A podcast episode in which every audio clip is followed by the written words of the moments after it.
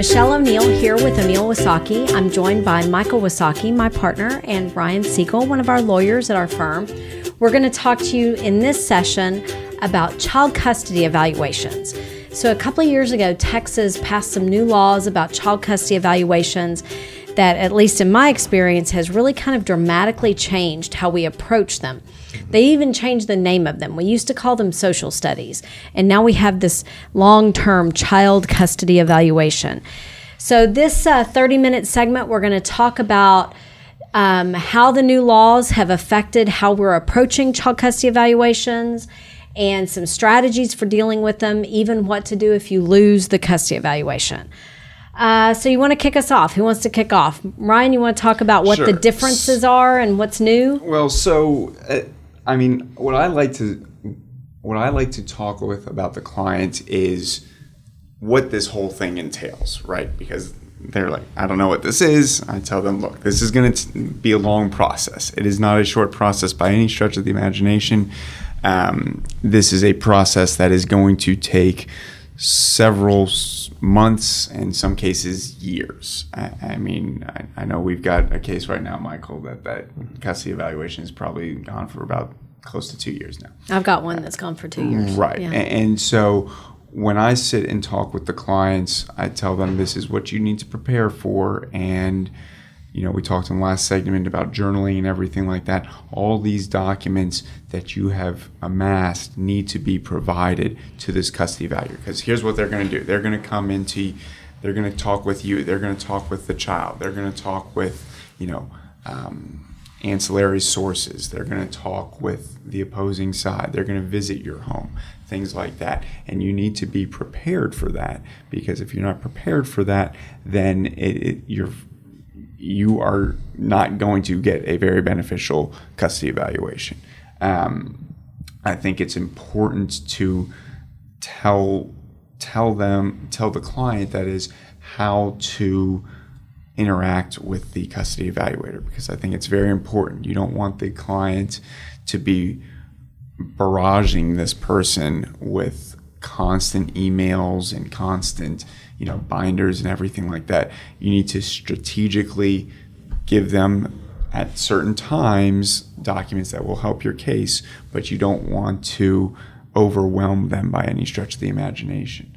Um, the other thing that i always tell them to do is make sure that um, you are being the better co-parent. I might be jumping ahead of here a little bit. You're good. But uh, but making sure that you're showing how you've attempted to co-parent, whether it be small little things, which are instead of saying my child, it is our child. Yep. And I have heard countless evaluators say that that is a sticking point for them. Or worse, their child. Right, right. Yeah, right? that's the worst one. Right. And, and I mean, all these factors are things that the clients need to know when when you first discuss the possibility of a custody evaluation because I think with when if the client is prepared for these things they're going to be able to go in to court and to this custody evaluation with the knowledge of what to expect and, and setting their expectations. I mean, heck, that's 90% of our business. Well, of course. So. Yeah. You know, I think one of the big things about the new custody evaluation laws is that it restricts the universe of people who can offer an mm-hmm. opinion about custody.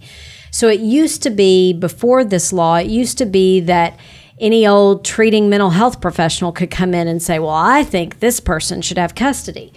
And, you know, and then you could bring in the medical doctor and mm-hmm. say, Who do you think should have custody? And now it restricts that down and, and requires that if you're going to offer an opinion about who should have custody of a child, that you have to have complied with this custody evaluation statute. So for me, I think one of the the big things about the law is that it it has eliminated a lot of the noise of other people and other professionals kind of opining about custody. Have you seen that, Michael, of as course. being as being an impact in your cases? Yeah, the uh, the pool of individuals um, capable and or willing to provide uh, child custody evaluations has uh, dramatically decreased. Yeah. And and you you do not see uh, very many uh, new people throwing their hat in the ring either. Yeah, and that's because the the qualifications have gone up. You have to have a, a lot more um, education and go to some seminars and things like that. Have training to be able to even do one, right?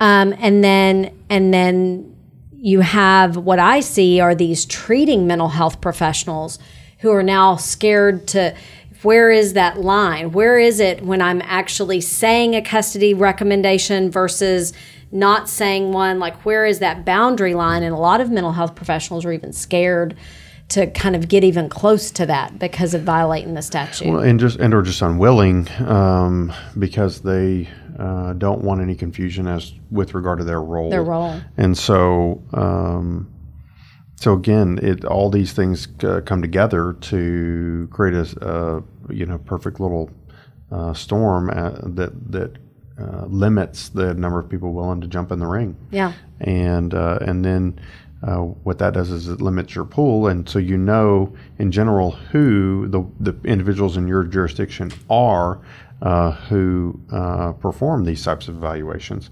which in a sense is good. Uh, it helps you in uh, advising the client um, as to what to expect from a given evaluator. For instance, we know uh, which evaluator can probably turn a report around in six months versus one who, if, if you're lucky, they'll turn a report around in two years. Yeah. Um, uh, if you're lucky. Uh, and so. Um, and do you find that to be a strategy point that you can use for your advantage one way or the you other? Know, you know, absolutely, um, uh, for sure. Uh, if you uh, have a circumstance where you, for instance, obtained a signif- uh, obtained a significantly favorable temporary order.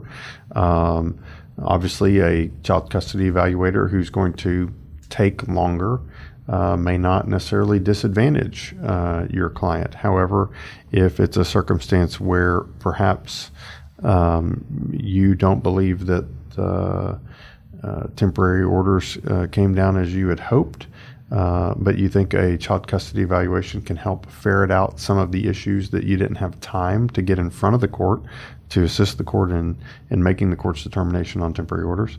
Uh, a child custody evaluation could help ferret out some of those issues quickly and perhaps get them back in front of the judge on a final uh, to give you a better shot at turning that temporary orders ruling around. Um, you might want someone who's quicker, quicker uh, yeah. and plenty capable of, of of uh, getting a report turned around and back back on the judge's desk to say, "Hey, judge, you know, you you didn't have time at temporary orders to see all this, but you know, perhaps if you had seen all this, you would have made a different decision because I think the decision should be this." Um, so yeah, there's there's a lot of things to take into consideration in uh, not you know, um, well. Uh, whether or not one to request a custody evaluation, but two uh, who you should should suggest uh, performs that evaluation. Yeah, one of the things that I I find beneficial from a strategic point in uh, dealing just even in drafting the order appointing the custody evaluator now it allows us to ask specific questions that the custody evaluator has to answer so it's not just the form order and kind of the normal like parenting skills questions, but you can actually ask questions that the evaluator has to answer.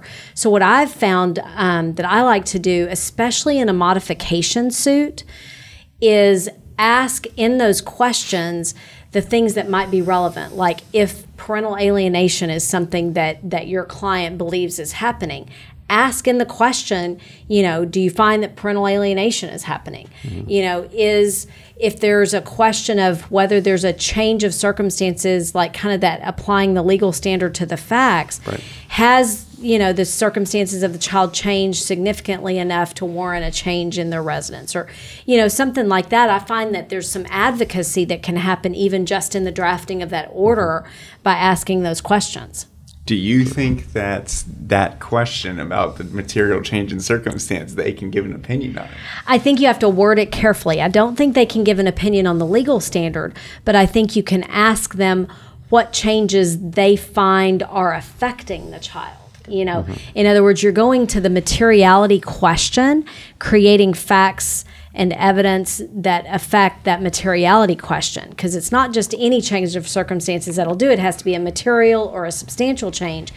You know for example just because one parent gets remarried to a new spouse that can be a material change of circumstance but it doesn't necessarily have to be. So kind of getting the custody evaluator to pinpoint changes that are significant that are affecting the child is a way to bridge that gap between the legal standard versus the factual standard. Um, so uh, another thing that I think is is impactful in the change in the law is this kind of laundry list in the statute of things that the custody evaluator must do, mm-hmm. uh, the checklist of things that the custody evaluator has to complete in order for the custody evaluation to comply with the law. I think there's a again a lot of lawyering that can happen in this list.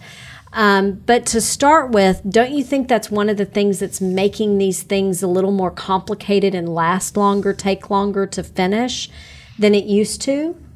Uh, for sure. Um, obviously, uh, no evaluator wants their report uh, found to be inadmissible or thrown out on, on technical reasons. So uh, you see your evaluators uh, at least making attempts to be more thorough, um, given the way that the statute's now laid out. So. Yeah, yeah. I think also the the like for example the requirement in the rule for balanced interviews. Hmm. You know, before the law actually said that, before the law required balanced interviews, we would often see where a custody evaluator might spend a whole lot more time with one party than the other. Um, so I think that's maybe one of the things that's a good thing about the law is is the requirement that it be balanced, right? Um, and and therefore that that both parents have that kind of equal time. Um, but I also think that that's that this is a place where it can kind of get out of hand. I mean, if you've got one person that's very wordy, then the other parent gets gets equal time. You mm-hmm. know. Um, so that can, you know, maybe get out of hand. Mm-hmm. How do you, Michael, when you're starting, and and I want to talk before we're done about whether you even ask for a custody evaluation. But let's start with we're assuming we're having a custody evaluation. Sure. How do you, as a lawyer, approach providing information to the custody evaluator? Um, you know, relevant information. Do you do that? Do you have your client do that? How do you approach that? Um, well, both. Uh, but my the way I look at it is real simple, and the way that I uh, try and get my clients to look at it is, is a little simple as well. Um, when you think of yourself, um, if uh, you were given a task to, um, well, let's see, if you if you were given a task to um, make a uh, a determination of who to give a, a contract to. Let's say uh, you were the person at your job uh, tasked with who deciding who to to you know buy um, furniture from, and one person comes and provides you a disheveled stack of you know this is this stack of all these random documents. These are these are all the different furniture options we have and then the next person brings in a nice bound, uh, clearly laid out catalog with tabs and uh, different sections. One with tables, one with chairs, one with um, you know, uh, maybe this person over here with everything that's all disheveled actually has the best stuff. Uh, but but this other person over here laid it out for you in a clear, clean, concise, easy way for you to go through it.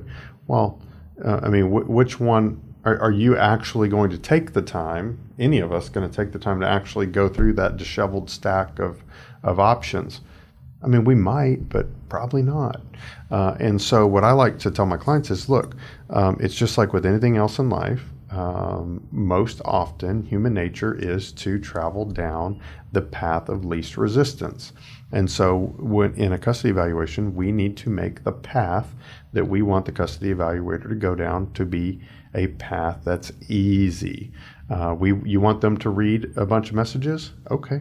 well, let's organize them. Let's make them clean. Let's make them concise. Let's do a cover letter with them that says, you know, the relevance of them and, and highlight them. So that way, if it's multiple pages, they know, well, these are the, the various highlighted portions are the ones that are, that are most important. Um, and so um, I, I oftentimes have clients gather information for me. And then what we do is we assist the client in putting them uh, in uh, and organizing them in a fashion that makes them easy, much like that catalog of furniture, uh, for the uh, evaluator to go through and pick out the nuggets of important and relevant information uh, that relates to the children. I'm sure for an evaluator, one of the worst things they can see coming is just like the onslaught of documents, mm-hmm. you know, of, of here's all the text messages for the last five years right. between these people. Right. I'm sure the evaluators are like, oh gosh, you know. Right. so maybe doing summaries. Yes. You know? Yeah, for sure. Um, and like you said, tabbing, highlighting, things mm-hmm. like that. Right. And you have to be careful as well that they don't over not only overshare but overload them with information. Mm-hmm. You know that, and there is going to be a difference between you know maybe not getting notice of a doctor's appointment versus maybe they were a little their clothes were a little tight or a little baggy. You know you have to pick and choose your battles and you don't want to necessarily show you know everything that this other parent has done for the last five years versus you know picking and choosing okay these are the important points that we want to focus on and, making sure that as michael said kind of getting the custody evaluator towards those points because that's going to be another issue as well. Because they're going to i mean i've got this in, in a case that i had in which the custody evaluator said you know your client is you know makes mountains out of molehills essentially. And and that was kind of the big knock on them was they're making this big deal of these little things and at some point the custody evaluator is going to say that and that may affect his or her evaluation in the end so. Right.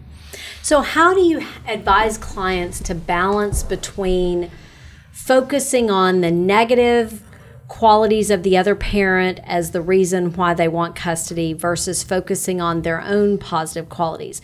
Because obviously the you know there's some amount of communication of both of those that has to happen. But how do you get clients to balance that i always it goes back to the organization for me it goes back to here's here's maybe two different binders. One binder with this is everything that I, you know, shows all my good qualities, and hopefully the binders are relatively the same size. Um, but some sort of organization to help that custody evaluator sh- see, hey, this is what my client's been doing versus what the other side has been doing during the same time period. Because showing them that I mean, again, that's going to go to that whole to co-parenting, which is a huge part of these evaluations as right. to how the other person gets along with the other person. Um, I think that's even in, in the statute there, mm-hmm. uh, as as far as balancing those things and making sure that the client isn't just you know dragging the other person over the coals the entire time because they've got to show not only what's happening, especially modifications, as to mm-hmm. what's wrong with the status quo and why we're trying to flip it. So. Right, right. What do you think about that, Michael, as far as that balance of saying negative stuff about the other side versus positive stuff about your own side?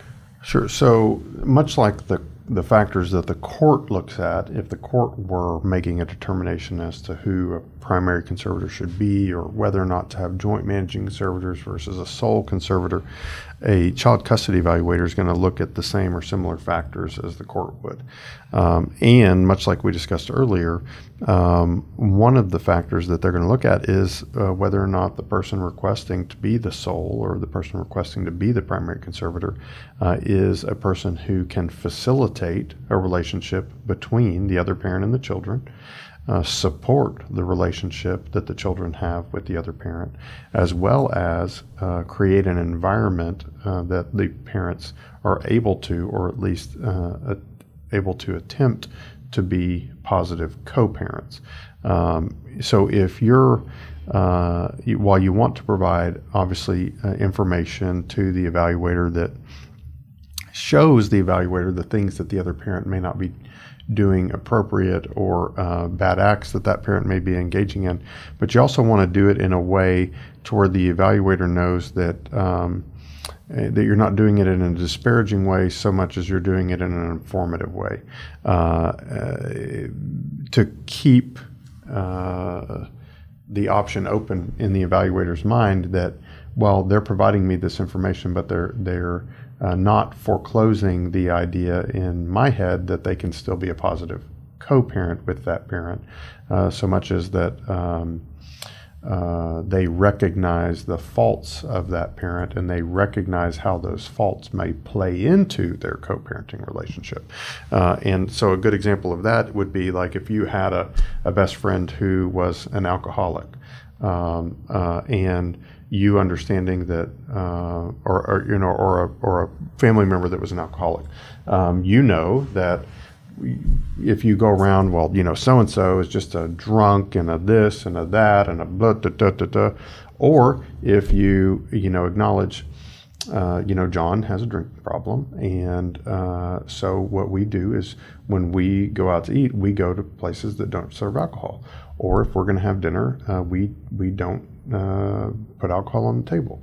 Uh, and so, uh, same thing uh, in a situation with an evaluator. You you choose how you're going to handle that. Uh, are you going to handle it the, you know, you know, mom's a, a worthless, drunk, druggy, um, adulterer, or are you going to say, you know, evaluator, I know that my children's mother has problems and I recognize those problems. And here's what I've done to, with regard to the children to try and navigate those problems while still maintaining an appropriate relationship.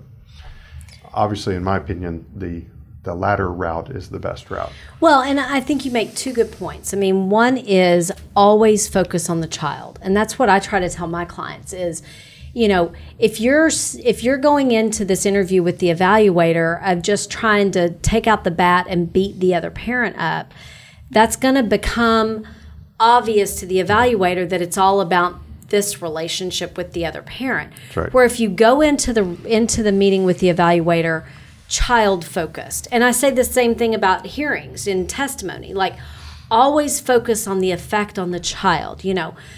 Whether they're out there, you know, with 15 mistresses or you know, drinking every day or whatever. All of those things may or may not be relevant but it's how it affects the child. You know, the child was embarrassed when when their mother showed up at the t-ball game drunk. Mm-hmm. The child was embarrassed this. The child was affected that. You know, and so it's it to me you always look better when you're focused on the child. Um, as opposed to just going in there saying negative stuff about the other parent. Right.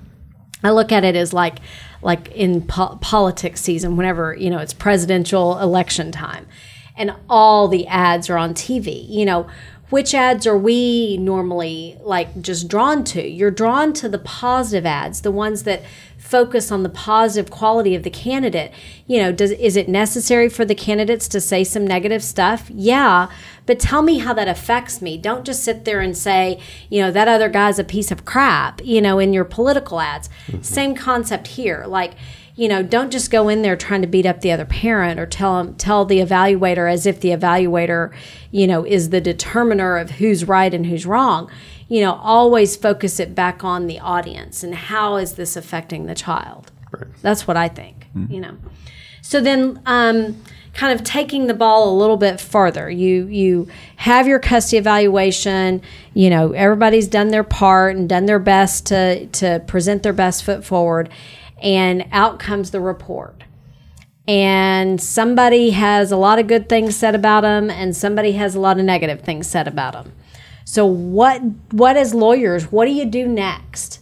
You know, if you lose the custody evaluation, what do you do next? Well, the first place to start is obviously the statute. Uh, the statute, as we pointed out earlier, lays out a framework within which the evaluator must must uh, work and uh, things that the uh, evaluator must do, uh, must look at, uh, must evaluate. Um, and if those things were not done, as we talked about earlier, uh, when I said no evaluator once their report kicked out on a technicality, well, Right. you start looking for those technicalities uh, in order to get that evaluation excluded. Um, and uh, not just the statute, you you look you look at look at a number of uh, external factors as well that may not be explicitly listed in the factors um, to attempt to challenge the expert report, uh, sometimes referred to as a Daubert challenge. Uh, to say that this evaluator did not comply with the standards uh, set forth or the standards that we would expect an expert to uh, comply with in uh, this state or this jurisdiction. And um, challenging a report under uh, those circumstances uh, can be uh, can be successful. Yeah. So Yeah. Yeah, well, so what I was, and going off that, take it one step further. So once you get, let's just say that those, that they have met all those, the statutory guidelines, let's go into where they got their information, right? Because the evidentiary rules are still going to apply for this report.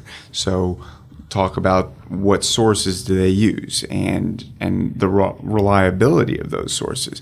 Because if you have an evaluator who's just using, you know, let's say dad's friends and we're representing mom okay well of course they're going to say certain things about uh, that are good for one side and but how reliable is that information the other thing that i like to do is is go through that report and there's usually going to be some positives about your client pull those from the report because just because just just because the evaluator has an opinion as to who should be primary, what you know, conservator, right? The ultimate outcome. That doesn't necessarily mean that the court's going to reach that same conclusion. And and if you can hammer some of the points in that evaluation, that can certainly lead to a beneficial outcome for your client. Yeah. So, Yeah. And, you know, I think that one of the things that I, my personal approach is to never give up because, you know, you, you may get a, a, you know, a negative recommendation in the report. But like you said, there's going to be some positive things said in the report about your client, and you can focus on those. But also just never give up because I've had two cases, one for me and one against me, where in the middle of trial the expert actually flipped their recommendations. And so so never giving up i think is one of the keys of just you know continuing to kind of uh, re-emphasize the things that are important about the case. I had a, a situation recently talking to what michael was saying that you know going through the requirements of the statute i had a a report that was about to come out and I had uncovered the fact that the evaluator had not spoken sufficiently to one of the very important treating experts, treating physicians. And that treating physician had told me that some information that needed to be given to that evaluator that the evaluator hadn't asked for it. So, anticipating that the report was almost going to come out, I sent a letter to the evaluator saying, Hey, you know, this guy has some information that you need to know, and here it is. I had a deposition transcript, and I'm like, Here's some information from this deposition, and affirmatively gave it to him. Well, the evaluator got a little fussy at me about uh, sending her information after she'd already closed receipt of information but she also i think was uh, concerned enough about her you know checking all the boxes under the statute that she actually reached back out to that per that expert that i wanted her to reach out to and received the information. So i think you know that's an example of maybe being proactive before the report comes out if you know there's some things that haven't been performed and setting it up because if she hadn't done that and if the report had gone against me, that would have been my exhibit one in my Daubert motion complaining that she didn't comply with the statutory requirements. So, you know, I think I think, you know, just keeping at it, never giving up, always always pushing forward on that. Um, can really make a difference in the ultimate outcome. Even if the recommendations themselves are against you, you can compare those recommendations to the opinions that are given within the body of the report and show the differences, the dichotomies of things that don't line up. You know, um, you know, if in the body of the report it says that the the parent is a good parent and stable, and you know the child would be fine with them, but then it doesn't recommend that parent get primary custody. I mean, I think that's a place where you can show these opinions don't line up with these recommendations and use that as a cross examination tactic. Another thing, I, just in the couple of minutes we have left, that I think is important in the statute that seems to actually be something I'm having to talk about quite a lot lately with these evaluators is, and you mentioned this a minute ago, that now the rules of evidence actually apply to the report and to the evaluator. In, pa- in the past versions of the of the family code, the evidence rules um, were a little unclear as to how they applied. But now the new statute actually affirmatively says the rules of evidence apply to this report, which means it's not automatically admitted into evidence. And if it contains hearsay or inadmissible information, then that information has to come out, and the report may not even go into evidence at all. So I think those are a couple of things that are new with the statute that are can be very beneficial um, in how you approach a trial, especially if you've lost a custody mm-hmm. evaluation. You can keep out a lot of the negative stuff about your client by using that rule, um, the evidentiary rules that um, can kind of keep that stuff out. Correct. All right, so we're at 30 minutes the end of session three on child custody evaluations. We're going into session four, winning strategies during the case all the way through trial. So stay tuned. We're going to take a real quick break and we'll be right back. Keep in mind that this is a webinar that's aimed at attorneys. This is for continuing legal education. If you're out there watching this, this webinar and you're not an attorney, we welcome you to watch it. But remember that we are not giving you any specific legal advice. We cannot comment on any specific case or situation without knowing all the facts. So if you need legal advice, this webinar is not a substitute for legal advice. Please, please seek the advice of a lawyer as to your specific situation and get specific advice to that. Because if you rely on just what we're talking about here, we're being general, we're talking about general legal pr- principles that may not actually apply to your situation. This is for continuing legal education only, and we cannot create an attorney client relationship just through the video camera. Okay? Thanks.